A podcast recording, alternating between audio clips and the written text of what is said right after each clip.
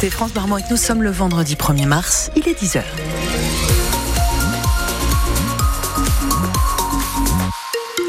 Le journal Justine Sauvage, bonjour. Bonjour à tous. Un homme de soixante-neuf ans a été renversé par une voiture cette nuit à Saint-Malo.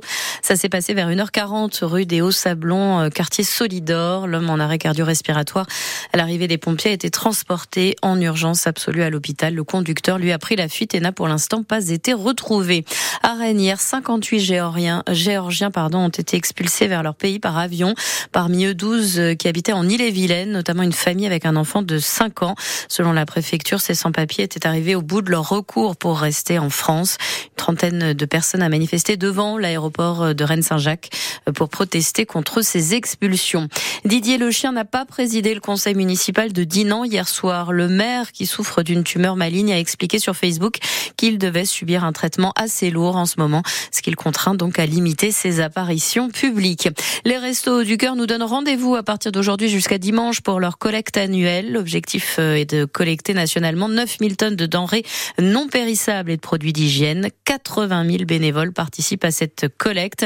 Et ce soir, France Bleu, radio partenaire des Restos du Cœur, diffuse en intégralité le concert des Enfoirés au profit de l'association. C'est à partir de vingt et une heures dix. En ce premier mars, des changements à noter dans notre quotidien. D'abord, le prix du tabac qui augmente à nouveau, celui du gaz qui baisse. Le R S A est désormais conditionné à quinze heures d'activité, et ce, dans la moitié des départements français.